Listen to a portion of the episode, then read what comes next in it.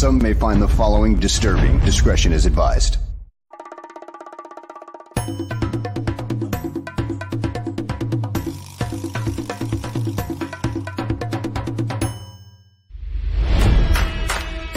Never before in the history of sports podcasts have two men brought you opinion and analysis like these two. They speak for a city that's desperate for wins and titles, not whining and travesty. You might not agree with what they have to say, but you'll defend their right to say it. Sports fans across the world, from Chicago, Illinois, this is The Mac and Reed Show.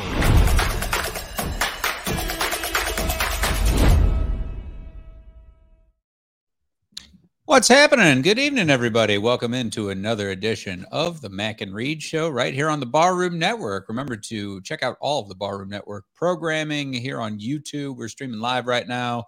All the previous shows are, of course, on YouTube, or if you want to see our lovely faces, they're also on Spotify and iTunes if you just need the audio-only versions. I'm Evan Mack. He's Ross Reed. You can follow me on Twitter at 311Mac, and Ross can be found at Ross Reed, of course, for all his ramblings and hot takes, and he's got a lot of them. Summer's here, baby. And how are you, sir? How you feeling? Oh, I'm good. I got my social Disney shirt on. This is a very post-COVID family Disney World shirt that my wife had made when we went to Disney after we were able to break free from the world, and all matching shirts. So shout out to social Disney. I love it. You got a bit of an echo in your voice too. It's interesting. Do I? I'll have to check the mic here. I don't think your room got bigger than since the last time we did our show. Well, you mess with it. I can go over the rundown for this show, though. We're talking Bears OTAs, of course, and, voluntary workouts. But defense already praising Justin Fields. No Nate Davis and Jaylon Johnson. Is that cause for concern for Bears fans? Since it's voluntary, we shall see what Ross has to say. There's an Aaron Rodgers story in The Athletic that Ross and I will dive into as well, a couple other NFL offseason storylines, and then, of course, the NBA Finals, man. What a matchup of the dominant Denver Nuggets, number one seed from the West, just demolishing everybody in their path to host Game 1 against the Heat, who grinded it out and thankfully weren't able to give it away to Boston. So this 8 seed goes to the finals to represent the Eastern Conference. And so that tips off Thursday. We'll talk about the storylines leading up to that matchup. And, of course, the other NBA storylines for the losing Celtics and other stories around the league. And then summer blockbuster season. We'll talk about that to end the show as well, which will be a bit of fun, as the one of the biggest ones is certainly the Guardians of the Galaxy end of the trilogy is out now, or coming out into the Spider-Verse sequel. What blockbusters are you looking forward to? And then Succession ended, Barry ended. We got a lot of shows ending out here. Ted Lasso is ending this week, and we'll get to that probably next week. But a ton to get to. So without further ado, let's dive into it. And again, with OTAs, it's not terribly concerning. I know our fellows Greg Gabriel and Aldo were talking earlier on about what Coach Eberflus had to say, basically, and praising Justin Fields and well-deserved, and I'll quote Alan Williams in a moment as well. But what was interesting to me, I wanted to lead with this, too, before we even get to the praise of Justin Fields. It's been concern for some time, and Ross and U of I have fleshed it out at length, based on the draft and lack of moves in free agency. But our own Greg Gabriel pointed out in a tweet about Eberflus's presser. He said, quote, "Had to play it back, Flus's presser, to make sure I heard what I thought I heard." He basically said the Bears are looking to add a pass rusher before camp, if not sooner. Did not say who and did not say when. Is he just blowing smoke? Do you think there's some truth to this? They've been kicking the tires, and clearly it's going to be vets or nothing at this point, unless some guys get cut from another team and don't make the even the practice squads. But as training camp approaches, could some vet enter the fold, do you think, Ross? I think 100%. Is that a little better, by the way, on my echo? It's perfect. I was going to say. Hey, we're back. Cliff's here. Bear down, Cliff. Bear down, Cliff. Welcome.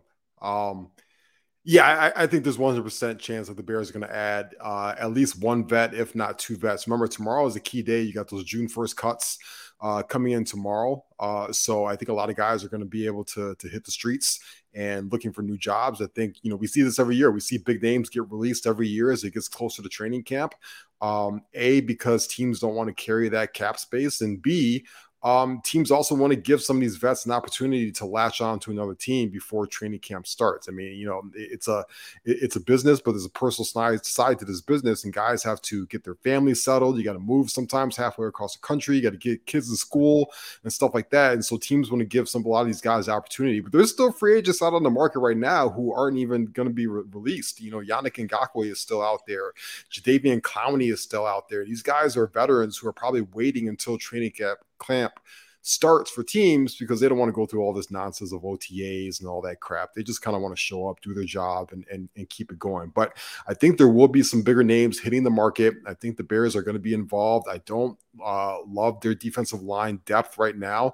I think it was very telling today that Eberflus, when he was talking about Trevis Gibson, he didn't really have many glowing things to say. He just said he's kind of a guy right now. He's here and he's a part of our rotation, and that makes me believe that as a whole, Eberflus probably doesn't like the depth of this defensive line, and nor should he. They don't have many pass rushers on the ends. They obviously have rookies right now at the tackles. I expect both of those rookies to start, but they need pass rushers, and they need to get some veterans in here who can just pin their ears back and rush the quarterback. And I do remember the Bears still have a ton of cap space right now, and I do think that they'll be able to make a free agent signing or two within the next probably 5 to 6, 7 weeks. You know, there's four valid options out there when you look at it. And we've talked about Yannick Ngakoue and Jadeveon Clowney and Frank Clark, but I feel like we're not. It's been floated, but certainly it might be a possibility is reunited with Leonard Floyd, who has played some great football out there. And he's, as far as rankings go, he's one of those most sought after pass rushers. He certainly played some of his best football with the Rams when he went over to play with them a couple years back. He's at 31 quarterback pressures, 59 tackles, and a fumble recovery. We're in a season where he had 9 sacks. So that's a lot, though, and he would cost something pretty significant, you got to think. So maybe a Clowney is more of a bargain, or an Ngakoue, something like that. And we know Coach Eberflus's relationship with Yannick Ngakoue, too, in the past. So something to monitor. Nothing to pull the trigger on, of course, right now, but the headline of every practice and every camp headline should be Justin Fields, as we know. And I know that Alan Williams on the defense facing Justin Fields every day in practice, he said, quote, leadership, good decision-making. I see improved accuracy. That's what you want your quarterback, and how fast he's processing from day one to right now. I see how he's grown, and kind of what we teased on was this Fields' growth and what we've talked about, how he's going to get that big payday that we saw Pat Mahomes and Lamar Jackson get, and guys of that, or Jalen Hurts as well, get that big money payday. You're going to have to process pretty fast. You're going to have to take a pretty big jump to be that way. And I know that Chase Claypool was absent. And again, this is voluntary. It's very early on, especially for these vets. You're not terribly concerned about that, but to see with those guys out there, to hear the defensive coordinator praising Justin Fields like that, you got to think there's definitely some sincerity to it. And it's great to hear. And especially with these new weapons that Justin has, it's got to be like night and day where he won't be. And also was mentioned in Eberflus's presser, you don't want to see Justin go for 1,000 yards, but somebody has to. And now the sort of trio of running backs they have should be fitting the bill. And now these receivers and tight ends should be able to take some pressure off of Justin Fields. But what do you say to that about Alan Williams and company praising the fast processing of Justin Fields so far, Ross? Yeah, it's sometimes you have to take these things obviously with a grain of salt. It's everybody's in the best shape of their life season right now. As we're all, these guys are playing in t-shirt and shorts right now, and they're wearing shells and little foamy things on the top of their head. But I do think there's some sincerity in that with Williams, and as there should be. Listen, Justin Fields is going into now his third year as a quarterback. This is his second year as a starter. We talked about this last week. This is also his second year in this Luke Getsy offense, and the game should start to slow down for him. He now knows how to train his body and train his mind and be physically and mentally prepared for the NFL game now, because he's been doing this for, this is going on his third season now. And so, a lot of the stuff on the field that he sees should be able to come more to fruition for him, and he should be able to slow down. I think the biggest leap in his game going forward is going to be a lot what Williams talked about, which is when shit kind of hits the fan a little bit, and it's time to kind of get out of there and make a play. You don't really want to see Justin take those big runs anymore and potentially take those hits that really banged him up at the end of last year. Instead, you've got to rely more on the weapons that you have around you now, because that whole situation has been upgraded. And you hope that he's able to get the ball out of his hands faster. You hope that he's able to check the football down a lot more. It's okay to take a 4 or 5 yard pass, and maybe your receiver can stretch it into an 8 or 9, 10 yard run. And I think that's going to be the biggest lead for him going forward. Not necessarily trying to bail out of the pocket, looking to run for the first down, but checking that ball down quickly, seeing if your first 1 or 2 reads is not open down the field, and you get rid of that football in an orderly fashion. Don't take those hits. Don't take those sacks. No reason to run out the pocket. I think that's where the quick processing that they see is there now, and is going to get better as the season starts. The other big thing that we can't really, take for granted, the weapons overall is just so much better around Justin Fields. And so, I shouted out my guy Jonathan Wood last week, because he had a stat about David Montgomery. He had another stat this week on his Twitter, at Jonathan Wood on Twitter. This is off the top of my head, but he said second last year in targets on third down was Dante Pettis with 21. And of the 21 targets, only like 4 of them went for first downs. He only caught 4 passes.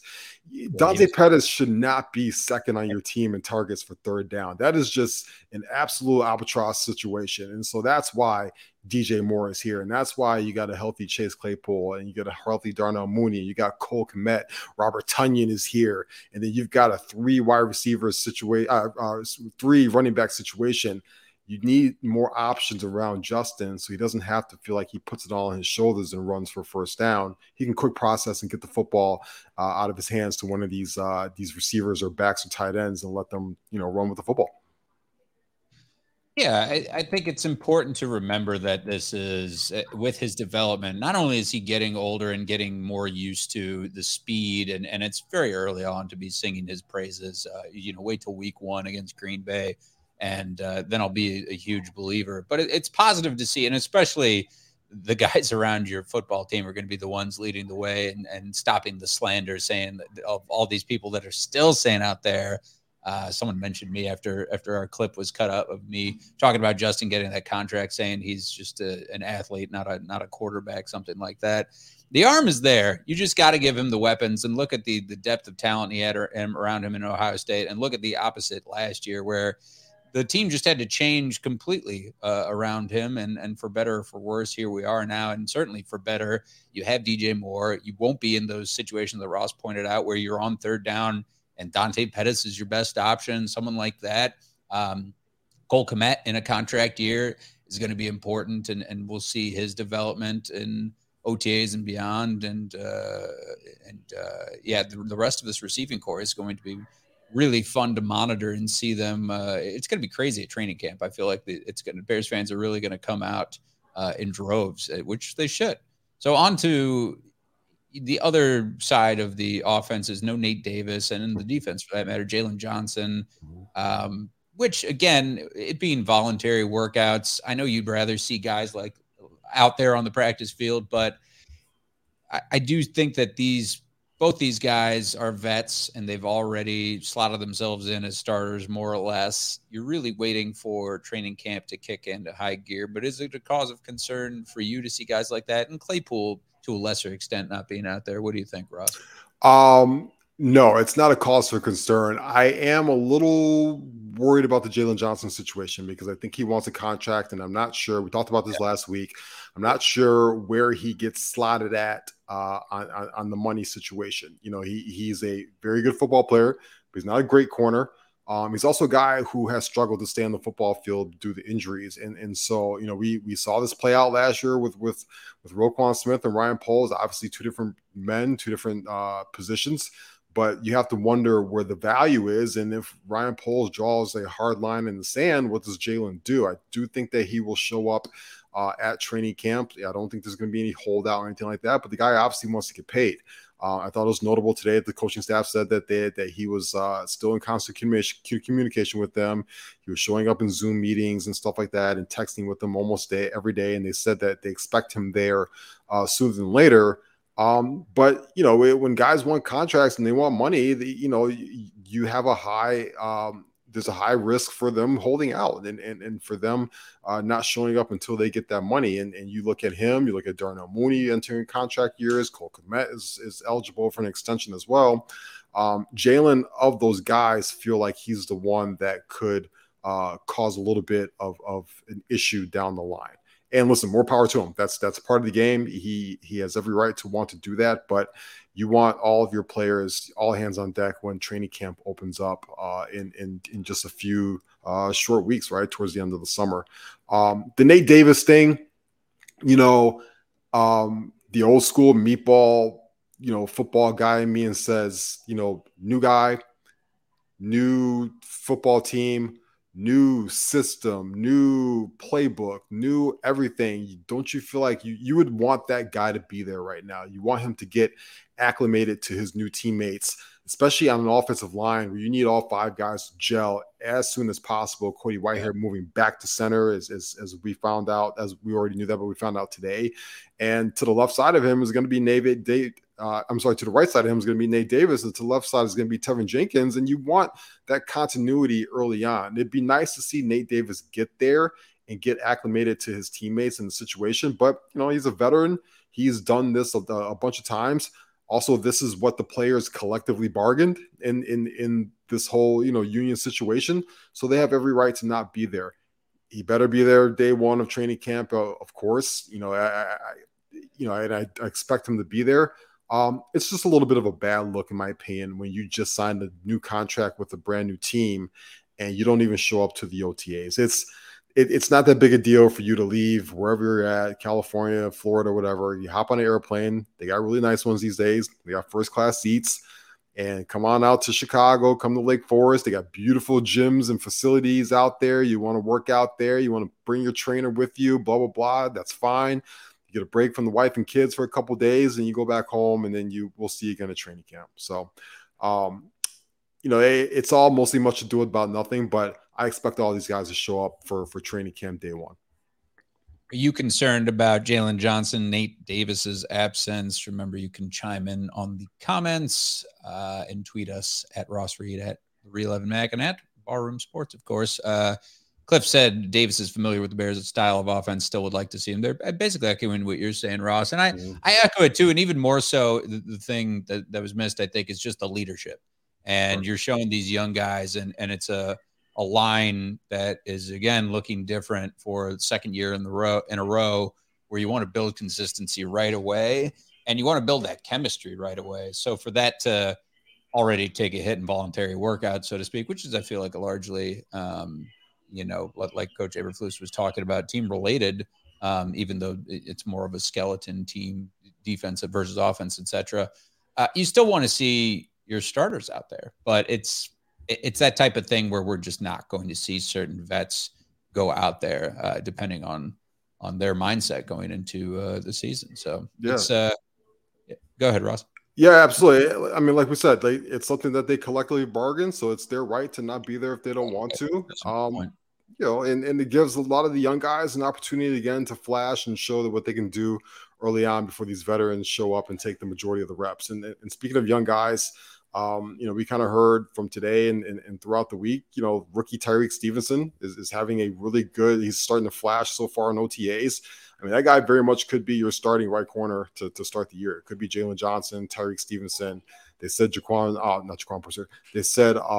Gordon is going to be going back and forth again between nickel and outside. So it's good to see Stevenson come out there and show that he wants to show up right away. This guy's got a high pedigree coming out of Miami. You know, we know the Bears drafted him, you know, fairly high up in the draft. And so it's good to see him, you know, make a name for himself. He picked off Justin Fields today, according to the media. And it's good to see some of these young guys, you know, step in and make a name for themselves early on.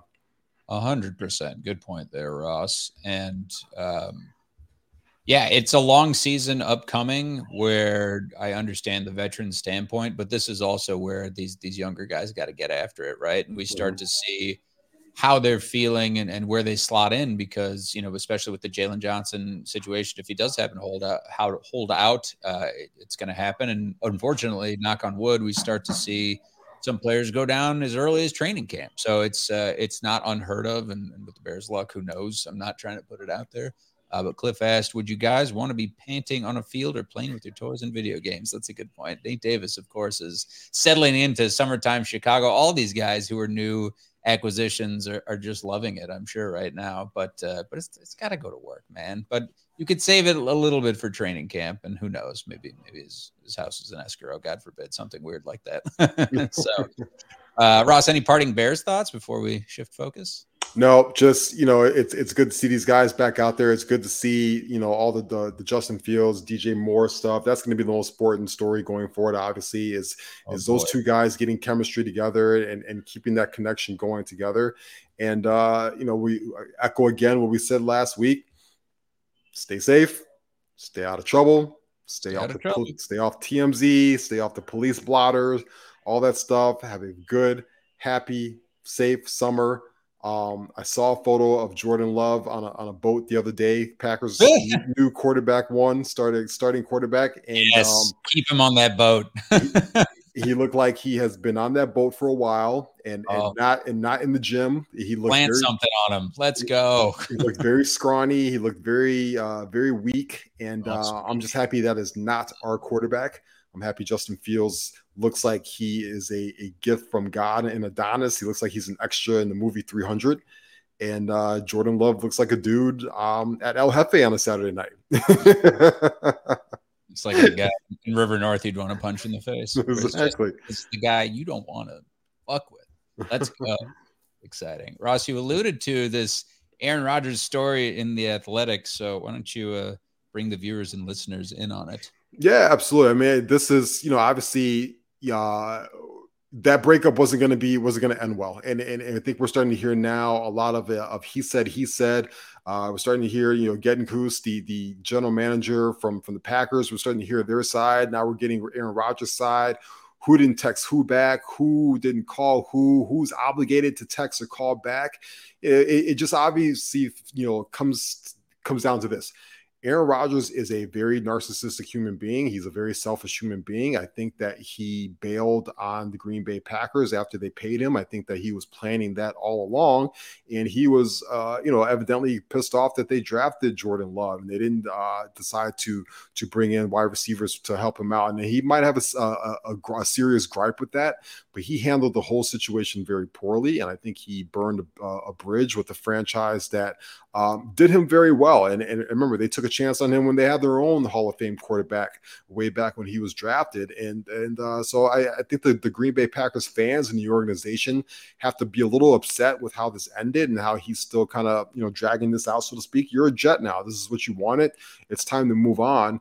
And the Packers certainly have some responsibility here as well, because I think that they enabled Aaron Rodgers throughout this process. I felt like they knew he had one foot out the door. They had Jordan Love, you know, in the tuck. They drafted him, you know, in the first round.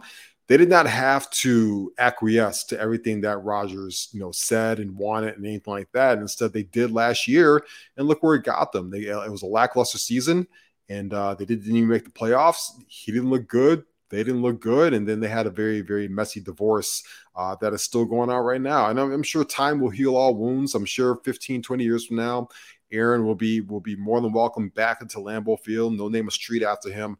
But for right now, if you're a Packers fan and you're part of that Packers organization, you got to be looking at this guy like, shut the hell up, because you really, really have pissed off a lot of people on your way out. And it never should have been that way. This is one of those situations where you separate that player on the field from that personality when he is off doing whatever he is doing in his personal life and beyond. And even, beyond in practices. We know when Aaron Rodgers is playing four quarters of football, and when he was playing in a Green Bay uniform, he was there to just ball out, and he did so repeatedly. And has again, his legacy is cemented in Green Bay. But we knew all throughout last year was the start of it, and then this tumultuous offseason, that he was not happy for whatever reason, and neither were the Green Bay Packers. And you're never going to get the full story. You're never going to get on the same page when you ask him how it happened and then the Green Bay Packers how it happened. This is, again, just one of those offseason headlines, I feel like, where I just, part of me just says put it to bed. And I get The Athletic is unfortunately in the same, time frame. They have to put out those stories that fill up the time until we do have more training camp headlines and then actually get into preseason in week one. But this all doesn't surprise me. And if I'm going to side with anybody, it's Green Bay, because we know this personal life has just been kind of haunting Aaron Rodgers' reputation for a long time now. And it doesn't surprise me, but we should be focusing more so on, Aaron Rodgers' health and now the start of the Jet season. And the Packers should be focusing on getting Jordan Love off a boat and getting him into OTAs and into camp and ready to rock, and trying to be competitive in a very tough NFC North, frankly, right now. So, and, on top of that, the Jets, most recent headlines out of their camp is they're optimistic about Aaron Rodgers' camp. Could you imagine if he misses time, if he aggravates something and then this shit comes out? It's just more icing on the cake for Green Bay. And again, it's just that messy sort of divorce situation where, either side is going to be left completely happy. You certainly, Aaron Rodgers gets the bag and he goes and gets a new start, so to speak, kind of what Tom Brady was able to do, although they didn't leave on similar terms, I would say, as far as, Brady in New England going to Tampa versus Rodgers leaving Green Bay to go over to New York. So it's puzzling. It just feels like there's other storylines that could have been written about it, but for the Green Bay faithful and for the Jets faithful, they wanted to read something about this and get a little more closure on it. But for me, enough is enough. Let's see him in training camp and move on. And the crazy thing is, to kind of put a cap on it, is the Packers actually need Aaron Rodgers to play at least 65% of those snaps this year for the Jets, or else they don't get that first round pick, and they really want that first round pick. So, at this point, the Packers are kind of rooting for Aaron Rodgers. It's clear that the Packers have moved on, and he hasn't. And it's a little bit of a bad omen as you're on a new team now, and you just can't quite let this go, even though this is exactly what you want. So I think all of everybody in football is just really tired of the Aaron Rodgers experience. And, he's one guy that, I think the majority of people, fans, players, coaches alike, can't wait for him to retire, because it's exhausting. Watching him, hear him talk and stuff like that is exhausting. Even watching him at the Taylor Swift concert over the weekend with Miles Teller is just like super annoying and stuff like that. And he's trying really hard right now to keep his name and face in the limelight. And it's like, bro, you just got to go win football games. I mean, this is a lot for a guy that has one Super Bowl ring in his career and has really underachieved for the last, 8 to 10 years of his career.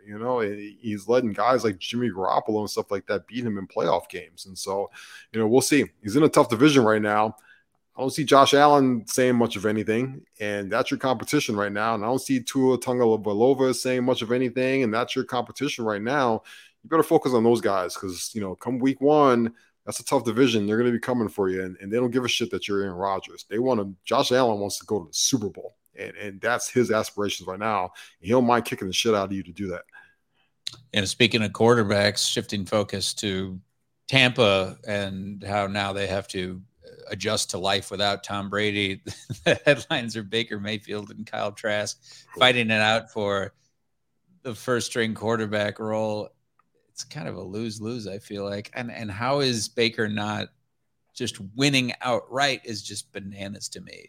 And just, it's not really saving his legacy here. Do you have a dog in this fight? Are you interested at all in it? I don't. It's like, those are two guys that, like, if you watch their games at the same time, you would think they're the same guy, right? And so all this feels like to me is Tampa Bay's tanking this year. That's what it feels like to me. Right. And if you were a guy like a Chris Godwin or a Mike Evans or something like that, you might be going to your agent closer to the trade deadline and say, get me out of here. You know, the only thing good about Tampa Bay right now is the weather and being on that beautiful St. Petersburg Bay. Other than that, that situation looks to be a mess. They look destined to have a top 5 pick this year. And there's some really good veterans. We heard about Devin White in the offseason. There was some rumblings he might want to be out of there. You might hear more vets as we get closer to the start of the season saying, get me out of this situation. Get me to a good football team ASAP. I cannot be hitched to Kyle Trask and Baker Mayfield. I can't do it. Oh, man, it's rough out there for sure. The only other notes I had was that, you know, we've seen how the NFL is getting a little more lenient on marijuana, and gradually the whole nation is for that matter. But I love the Le'Veon Bell story talking about how he smoked marijuana before NFL games. He said, quote, I'd smoke and I'd go out there and run for 150, 2 touchdowns. It's kind of like a la Ricky Williams and a lot of these guys who just – Ross, I know we both dabble, but anything athletic, I don't want any part of it when I have smoked or done whatever. Like, get me, no, absolutely not. Just no. So I don't know how these guys zeroed in and were able to do it, but Le'Veon Bell, you know, thinking at the peak of, he had some insane seasons for the Steelers. I mean, it doesn't taint my image of him. It only makes me congratulate him that much more. I'm all for it. And again, this is a case of the NFL just certainly has to be more lenient with their drug policies. It's just fucking absurd. Yeah, I mean, even guys like in the NBA, Allen Iverson would admit to smoking before games. Ron Artest would admit to smoking and drinking before games. I work out 6 days a week. I want no parts of any physical fitness after I have partaked in any kind 20 of 20 milligrams deep. And yeah, that sounds awful. You know what I did last week? I took an edible and had some Funyuns and watched Ant-Man. and that was perfect. That's what you want to do. Yes. I want to be alone in the dark with some Funyuns. Make love to the Funyuns. Right there. The bigger news though, Ross, is this John Madden biopic. And who would be playing John Madden? Oh, who is it? John Goodman? Ferrell. Who? Will Ferrell. Ooh, I think it's confirmed as of now. It was rumored. Okay. But are you in or out? And I'm interested to see the makeup and everything that goes into that. Will Ferrell's getting up there at this point. You said John Goodman. And I would have went John Goodman. I also would have. It's funny that you said Will Ferrell, because I could have saw his counterpart in a lot of movies, John C. Reilly, do it. I think John C. Reilly would have crushed it as well. You know, him and Ferrell, fantastic as far as accents and impressions, things like that. So you could see, you know, obviously Will Ferrell did the great Harry Carey. So yeah, I just hope it's not as cheesy as like the Frank Caliendo bits and stuff like that, right? If you're gonna do a John Madden biopic, I hope it's a little bit more serious. Remember, I think a lot of people forget this guy. You know, obviously. He's the most famous football broadcaster of all time. He's got a video game and stuff like that, and all the catchphrases like boom and all that stuff. But the guy's a hell of a head coach for the Raiders for a very long time. He's very successful. He was a very bright and brilliant football mind. That's the reason why he rose to prominence and stuff like that. I mean, he was a part of my childhood.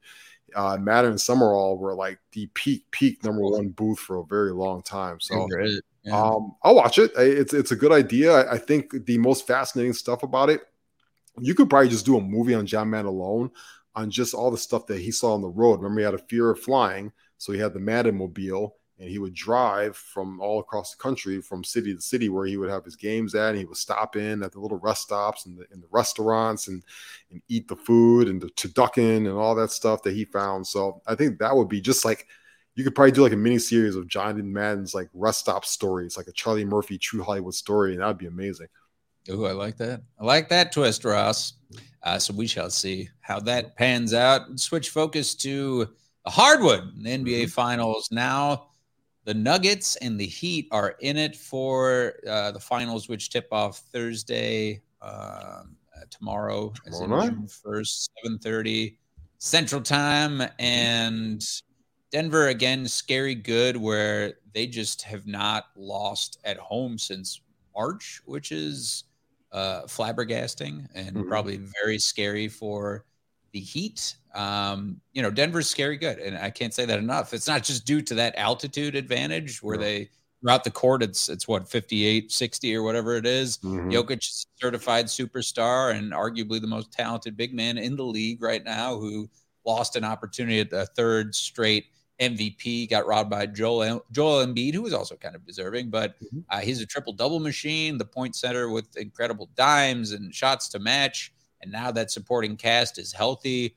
with him. And I feel like the only thing that could bring them down would be injuries and just Herculean efforts by Jimmy Butler. But Jamal Murray's become one of those best premier two guards in the NBA. And he was on a tear this last series against the Lakers when they swept them. Michael Porter Jr. healthy. Aaron Gordon playing pretty good basketball at both ends of the floor. Bruce Bowen off the bench is nasty. They had the best record in the West regular season. They made quick work of each opponent so far in the playoffs. And on the other side, it's the underdog, which is really cool.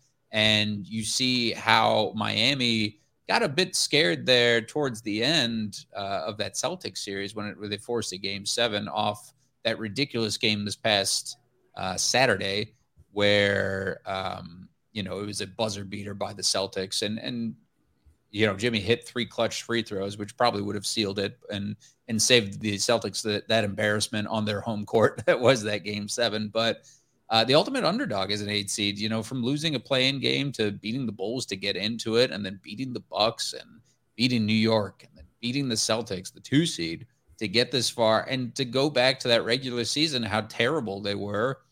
To get to this point is really ridiculous. And Eric Spoelstra, again, sort of making that case for most of these coaches that are getting fired. Like, why are they on this short of a leash?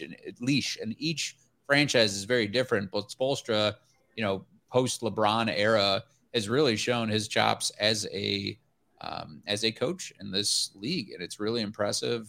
Him and Jimmy Butler have just willed their teams to this close to a championship at this point. So what do you think of the matchup? Do you give the Heat a chance at all? What are your thoughts, Ross? Yeah, I mean, first off, I want to say it's been an awesome NBA playoffs. It's been one of the most fun NBA playoffs in a long time. Obviously, we're seeing a lot of parity right now, and the ratings reflect it. I mean, for the first 2 rounds, it was the 8-year high in ratings. And then overall at the playoffs, especially the last round, are up 55% from 2 years ago. So obviously everybody loves the playoffs this year. It's been fun. It's been exciting. If you saw that last second shot from Derek White on Saturday night, that was just like a holy shit moment. Like if you're sitting on the sofa watching that or in a bar somewhere. But, looking forward to this matchup here, I think Miami's been an awesome story. I think it speaks to the continuity that you have from the top between Pat Riley and Eric Spoelstra. Remember, Eric Spoelstra was Pat Riley's handpicked guy after Riley fired Stan Van Gundy years ago and then took over for him. And then he got a little too old to coach, and he picked Spoelstra. And Spoelstra, speaking to your point about getting the quick axe, LeBron and Dwayne Wade, those guys, they tried to run Spoelstra out of town, and they went to Pat Riley and said, you need to fire this guy. It's not going to work out. And Pat Riley showed up in practice one day and said, this is my coach and this is your coach. If you don't like it, you can get your asses out of here. And since then, I think that really empowered Spoelstra, and he has the back of a Hall of Fame person. Pat Riley has won rings as a coach, as an executive. You know, he's been amazing. And so there's a high level of culture in Miami that starts with those guys and trickles down to the players. They're tough, they're gritty, they're very smart. They're they pay attention, obviously, and they really study their opponent very well. With that said, Denver in five games. This is an absolutely brutal matchup for the Miami Heat, just because Jokic is the best player in the NBA right now. He is 7 feet tall. He is 270 pounds. He can dribble the basketball. He brings the ball at the court. You look up at the end of the first quarter, he has 13 rebounds, 10 points, and 7 assists. Like, he is just has his finger on the pulse of every single basketball game. There just isn't a guy on Miami right now that can deal with that. Bam Adebayo is a very good defender, but he cannot keep with Jokic. You try and double Jokic, he's going to find the open shooter. These guys are knocking down jump shots. You want to play that zone that, like, you played against Boston, and it really gave Boston fits. Jokic is going to shoot over that. He's going to pass over that. He's going to absolutely dissect you on the court. And then you couple that with the fact that he's been off. He hasn't played basketball in a week. He's been chilling at home, relaxing with his family. He's got rested legs, which is great for a big guy like him. Miami just got out of a dogfight of a 7-game series, and now they have to hop on a plane and go to Denver. And like you said, you've been to Denver. I've been to Denver. That altitude is brutal. It really, really attacks your lungs, especially this time of year where it's a lot warmer than normal. And it's going to be tough. It's going to be tough for Miami Heat. They're banged up right now. There's still no Tyler Herro out there. He's hurt. He might play in Game 3. Jimmy Butler looks tired at the end of that Celtics run. Gabe Vincent has been hurt. Kyle Lowry is 75 years old. You know, Kevin Love will play sometimes, unplay sometimes. Like the Miami Heat, this is a really tough matchup for them. I just don't know how they're able to make it a series unless they hit all their threes. And that's going to be where it comes down to. They're just going to have to jack up a bunch of threes, and they're going to have to hit them. But even then, Denver's been shooting lights out. Jamal Murray's been shooting lights out, and you know, Caldwell Pope has been shooting lights out. Michael Porter Jr. has been their third best player. He's shooting right now like prime Klay Thompson. Just feels like Denver's year, and I think that's really good for the NBA. You get a team that we're not accustomed to seeing win. You get a superstar, because Jokic is a superstar. He's a 2-time MVP, should have been 3rd-time MVP. This guy is one of the 10 best offensive players of all time, in my opinion. And he deserves this moment. I don't want to hear about LeBron James anymore. I don't want to hear about anything else. It should be all about Jokic right now, and let him have this moment. Please give him that opportunity to go out there and be one of the new faces of the league, because we got to get used to LeBron not playing in the next year or two anyway. So this is really great for the league. It's outstanding for the league, and it's been a long time coming with the Joker. Now he's 28, and what is a steal for Denver he was to see him do this, and has already won a couple of MVPs, and then injuries have stood in his way. But now we've talked about LeBron at length and Steph Curry, and their legacies are already cemented. It's time for some new legacies and some new blood in both conferences, for that matter, which you're seeing the Celtics do, and now the Heat are those powers, and the Lakers kind of going out. Now you see Denver, Memphis, if they could get their shit together, might be in that conversation as well. But the Nuggets are just so incredibly impressive. And like you talked about at the beginning of this segment, Bam Adebayo is such a big key to the Heat, not winning the series, but making it competitive. And defensively, he'll show up. He's a good rim protector. But that's where it ends. He can't contribute offensively, and the Heat lived or died by, you know, Jimmy Butler's jump shots, and then the rest of the team and Max Strus and Gabe Davis and everybody else shooting threes. And I don't know why Kevin Love is there at this point. You think he would be pretty key, as would Kyle Lowry. That would be the edge. Would be these guys now stepping up, and maybe that's their ace up the sleeve. Maybe these guys are ready, and a Kevin Love or a Kyle Lowry. I don't know if I see it the way Kevin Love played in this last series, as well as Kyle Lowry and his old ass, who are both, you know, really sought after free agents, you would think too. But now it's like you said, they're going to have to shoot lights out to compete. And that altitude is no joke. We heard LeBron talk about it. We heard all these other players talk about it. So you'd think, just coming from, if they can manage to win one of those games, that's their best shot, and then taking it back to Miami. But even that Miami fan base is so lethargic, and Denver seems to travel so well, it's not really a factor, right? And part of me, I'm very torn, and if you have an opinion about it, please chime in on the comments or tweet at us. But I'm torn when a team like Miami comes in and they played 7 games and they have a bit of momentum. You know, albeit the momentum was not their way for those, you know, few games prior to Game 7 where they won, but they're playing basketball more consistently. They don't have this time to think about things and relax, where Denver does have well over a week to prepare for Miami and rest. So they're still underdogs. I'm with you.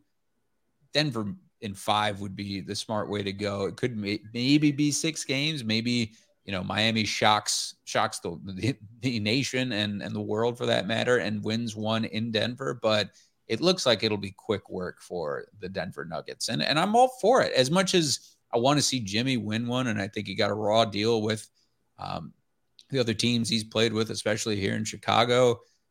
And it could be his time as well. It's going to take a Herculean effort from him. And let's not forget about the shit talking that Jimmy has done throughout this too, like starting 2-5 and saying, you know, we're going to the championship, and guaranteeing that tennis player tickets to the finals before, you know, they even got in the play-in game. Like he'll back his shit up, but this is a buzzsaw that they don't want any part of. That will be the Denver Nuggets. I just want a bit of a competitive series, but I don't know if I see it. Yeah, absolutely. And we praise Eric Spoelstra, but Mike Malone is a very underrated coach in this league as well. And he's been absolutely phenomenal throughout the playoffs. Right? Yeah, throughout the playoffs. Yep. And he's been terrific. He's also been a terrific soundbite throughout the playoffs. So this is also his time. You know, remember, this is also 2 teams. They only played twice this year, and one of those games actually was a fight between Jokic and Jimmy Butler, and it got pretty nasty, and Jimmy said some things that I won't repeat on this telecast right now. It's a family program. Yeah, but basically wanted Jokic to step outside in the parking lot, and Jokic will step outside in the parking lot too. Remember, he's got those crazy brothers that sit up in the stands, and they wanted to take out one of the Morris twins, and so this could be really chippy here starting tomorrow night. And I think that's the only way Miami can make this a series, that they got to muck it up and make it really chippy. They got to bang Jokic around. They got to knock him off his spot. They got to frustrate him and make him get some cheap fouls and make him try and turn the ball over. I just think he's too focused right now. But, you know, if anybody could do it, I think it's a Eric Spoelstra, Jimmy Butler-led team. I just think they don't. They've been playing with house money all playoffs since the Bulls were up by like 3 points with 3 minutes left in the fourth quarter of a play-in game. A lot of people think that Miami wouldn't even be here if Giannis doesn't get hurt in that first round series. I think Boston really shit the bed. That's a whole different conversation during the offseason about what they're going to do with that situation. But you know, it's Denver's time, and Miami, thanks for showing up, thanks for playing. Like I said, I just don't think I don't see how the series can extend past 5 games. The Nuggets won in Phoenix to take them out. That's a very tough, hostile crowd with a good team. They won in LA to take them out. Another tough, hostile crowd. Those little linen white shirts in Miami, that's not scaring Jokic. He doesn't care if fucking DJ Khaled and Derek Jeter are sitting on the sidelines. He's going to take your team out. He does not care. The Sambor shuffle. He's right. Hilarious to watch. And those brothers don't play. They were going right at Jack Nicholson, poor old Jack, and the Lakers court. Yeah, I agree with you completely. And so we can talk about the loser of the Eastern Conference Finals and what a conundrum it is for the Celtics at this point, and both Tatum and Brown. And it's worth mentioning Jason Tatum was a shell of himself. He tried to gut it out, but you could tell in that Game 7, he hit his limit. And Jaylen Brown was the guy who should have picked it up, and the rest of these role players, you know, you sign Al Horford for this reason, or you have him on the team for that reason. But between Brown and Tatum both being due, you know, with these max deals, something like $600 million, do you keep it together and just run it back and try to make it work at this point? Or are you hoping that, I know you speculated some, you know, DeRozan for Jaylen Brown trades, or some that may not be close to home. I mean, I would also take that, Ross, but yeah, what are your thoughts for the two of them and Celtics going forward? Yeah, they're in a tough spot because I think a lot of people forget that the NBA, you know, came out with this tax apron that's going to take into effect next year. And they put a lot of stipulations behind if you're significantly over the salary cap and you start paying that big luxury tax, you can't do a lot of things. You can't sign mid-level guys. You can't trade certain guys. You can't, you know, do certain signings and they start taxing you. You can't trade draft picks up to years in advance. They really put a lot of stipulations. They're trying to stop the whole Golden State Warriors thing, which I completely disagree with, because I feel like if you drafted a bunch of guys and they're good, you should not be punished for paying those guys that you drafted and developed. That doesn't make any sense to me, right? But if a baseball team drafted and developed seven guys and they're great and they want to give them all $100 million contracts, there's no penalty for that in baseball. There's a little luxury tax, but there's nothing else behind that. So I disagree with what the NBA is doing there. But what that means is now, because Jaylen Brown made second team All-NBA, he's eligible for a Supermax.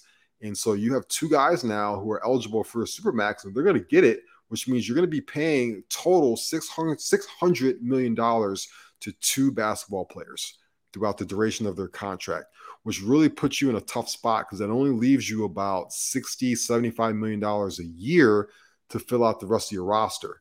So you can't afford the Marcus Smarts of the world and the Al Horfords of the world and the Robert Williams of the world and stuff like that. You're essentially, you got two stars and then you got a bunch of G League guys around you. That's where the league is trending to right now. And because of that, I don't know if Boston wants to do that. I don't think they think they can win with a Tatum Brown combo and a bunch of dudes. And so I do think that they will eventually trade Jaylen Brown. I think they will break up that duel. I think they'll find a cheaper option if they can. You know, there's a lot of speculation out there that they might want to trade for maybe the second or third overall pick. You look at Portland right now. That Portland has, what do they have, like third overall pick or something like that? You know, why would they want that pick when Dame Lillard is old, right? He's not going to be around really to see that player get good. Maybe you flip that for Jaylen Brown right now and you make a run for it. If you're Portland, that's a win-win for both teams. So they got a lot of decisions to make. They also have a lot of decisions to make about the head coach, who was clearly in over his heels. You know, he got out-coached by Eric Spoelstra. So, you know, we'll see. There's going to be a lot of movement going on in the NBA this year, because a lot of teams are going to try and get under that tax apron, because these owners are not going to want to pay that tax and get penalized and not have a championship team out there on the floor. Yeah, interesting point there, Ross. And just not showing up for the Celtics. And Joe Mazzulla could certainly be gone in this offseason. We know that it was only one season, but a very young coach, you know, to one point, I would give him credit for getting to the Eastern Conference Finals with the Celtics, but not so sure with the parity in the league for sure. As we finish up the show, Ross, summer blockbusters. Yeah. How about it? I come to disappoint you on two fronts, though. I did not watch the Succession finale yet. Ooh. If you want to say your piece, I will step away. Just give me the thumbs up when you're done. I will take the headphones off. And number two, which may be even more egregious, is I still have not seen the first Spider-Verse movie. Oh, my goodness. And, yeah, dude, I don't know. It just never came up on a streamer for me or something. And for the summer blockbuster tip, I finally watched like Quantumania. That's the most recent Marvel movie that I've watched. Yes. The Ant-Man one with a big chunk of Kang the Conqueror in there. And I like Jonathan Majors in it, by the way, as Kang. He's really a good villain, and it certainly sets up a lot for that character. But yes, I bid adieu to Succession. I saw the Barry finale, but yeah, I've not seen Succession, but I heard it ties up a lot. It is. It was awesome. They landed the plane very well. It is quickly turning into. Let me take the cans off. No. And there's no spoilers there. No spoilers. I think I know a lot of people. You know, a lot of people. It's funny because how for as great as the show is, I still think there's a low amount of people that have watched it in comparison to the other shows like your Sopranos, Mad Men, The Wire, Breaking Bad, so on and so forth. Yeah. Well, we didn't. You know, you didn't have what we have available at those times. So yeah, you had. That's true. That's true. It is probably crept into my top three of all time. It is that good. I will do a rewatch over the winter of the show in its entirety, but absolutely phenomenal. Shout out to Jesse Armstrong, who is a British writer who basically that was his indictment on American culture and our news media outlet and all the mistakes and stuff that we make and how to address how a kingdom gets passed on, stuff like that. It was absolutely phenomenal. So, you know, shout out to them. Into the Spider-Verse, go watch that. We own it because my kid watches it like 6 times a week. So the sequel's coming out this Saturday. We as a family have our tickets. We're gonna go see it. It actually comes out tomorrow. We're gonna go see it on Saturday. I'm excited. It already has a 97% on Rotten Tomatoes. Not that it ever matters, but everybody's saying it is absolutely phenomenal. And I love the summer blockbuster season. I like the original movies. Hard pass for me on the Fast and the Furious bullshit. I think those movies have been bad for a long time. So you know, hard pass for me. Cult following. Yeah, but there's some movies that I'm super excited to see this summer. I think probably number one for me. You know, Christopher Nolan. Anytime Christopher Nolan makes a movie, I'm all in. Oppenheimer is coming out. You know, that's going to be huge. Obviously, the Spider-Verse movie is going to be huge as well. I'm intrigued by the Indiana Jones movie just because I'm trying to see how Harrison Ford did not die making this movie. He's like 89 years old. And then number one for me, what has turned into, I think, the most exciting franchise over the last couple of years, Tom Cruise in that Mission Impossible franchise. There it is. Absolutely awesome. It's phenomenal. He's got Dead Reckoning Part 1 as they try to wrap up this entire series. The last one with Henry Cavill was absolutely amazing. We already know that Tom Cruise is doing all his own stunts, doesn't want anything CGI. He's as authentic as possible when it comes to making action movies. And I just know that this Dead Reckoning is going to be like, give me an IPA in the movies, give me a big tub of popcorn, and let's go. It's going to be phenomenal.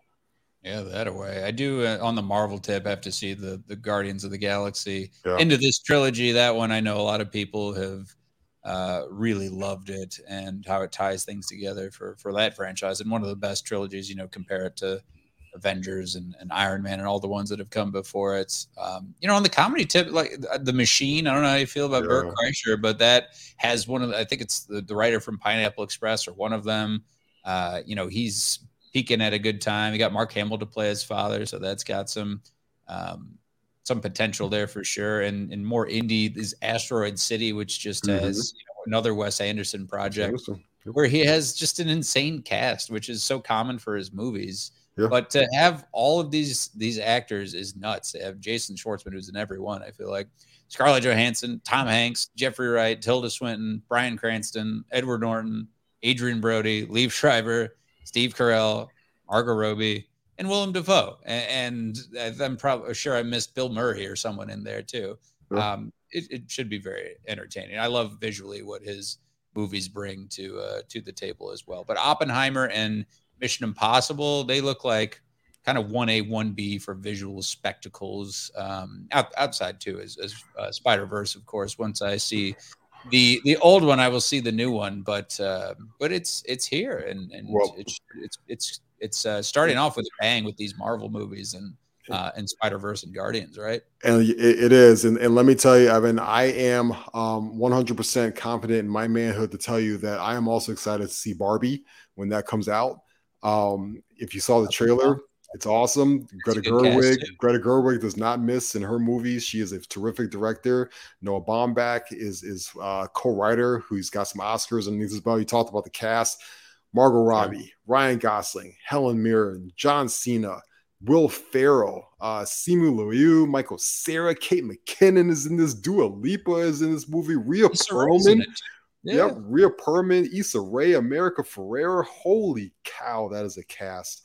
I'm all in for Barbie. It comes out the same day as Oppenheimer, so we might have to do a double feature there of nuclear war and then old classic toys that are non-pliable body parts.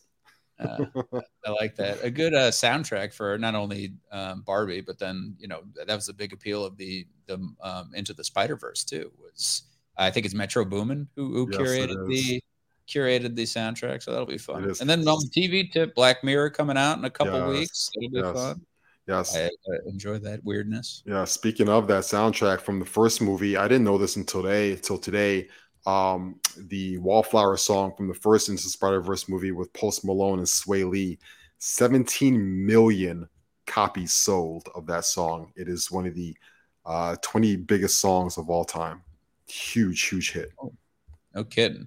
Heart Foundation asks, what do you guys think of Flash? You interested or not? I know you're big into DC to an extent. I am big into DC. I am obviously... I'm obviously, like a lot of people, turned off by Ezra Miller and all the stuff that happened with him throughout the making of this movie, but I'll still watch it. That's probably something I might see when it comes out on streaming. I'm a little over all these multiverse movies that they're coming out with. It's another multiverse back in time, you know, changing this tangent and stuff like that. I think we got to get a little bit of a new identity with these superhero movies and get away from these multiverse kind of things that were going on right now. I couldn't stand that Ant-Man movie. I thought it was absolutely atrocious. If I did not have weed, I probably would not have finished that movie. That's how bad it was. All these movies with the terrible CGI and stuff like that. It looks like a cheap video game. I'm out. Yeah, it gets brutal for sure. And it goes without saying too, with in Hollywood in general, with the writer's strike going on into its second month, hopefully that will be resolved soon, because none of these outstanding shows and movies would be there without the fine writers behind them. I feel like the TV is getting a little more press, but it's affected everyone from Law and Order to The Chi here locally, and just a glimpse of the dedication of picketing, by the way, is nuts. And from the Hollywood Reporter I saw earlier, it was, quote, picketing shifts often begin and or persist overnight to ensure that their lines won't be crossed. To counter these efforts, some productions have circulated call sheets featuring incorrect call times, and in the case of Billions, for example, have bussed crew members to set potentially to ease their way across the picket lines and allow them some anonymity. It's crazy, and they're losing hundreds of $1,000s a day to these strikes right now. So give the writers what they deserve, no question. And I'll leave you with this, Ross. I know you saw this, and I know the answer to Josh Hart's question. Have y'all ever tasted y'all's significant other's breast milk? Asking for a friend. He was asking for himself. He never was asking for himself. No, hard pass. No. You never tasted it? Do you know how good breast milk is for you? You know how quickly your hangover will dissipate. You know how good your skin will look. You know why the Hollywood socialites take the breast milk baths or whatever, or do the facials. No. Hard pass. I love my wife. There is a certain milk. I don't like the taste of it, but I was certain boundary that. Yep. Certain boundary we don't cross. It's breast milk. It's sharing toothbrushes. I'm out on both. No, I don't want to share toothbrushes. That shit is gross. All right. We're out of time. Thank you for everybody for listening in, and, of course, watching us on YouTube live here. And remember, if you've missed any of the show, it can be found on Spotify, on iTunes. And remember to catch all the Mac and Reed shows there. Follow us on Twitter. Follow me at The Real Evan Mac. Follow Ross at Ross Reed. Everybody have a great weekend and enjoy the NBA Finals and whatnot. We'll be back next week for more discussions, more hot topics. Be good to each other out there. So long, everybody. Peace.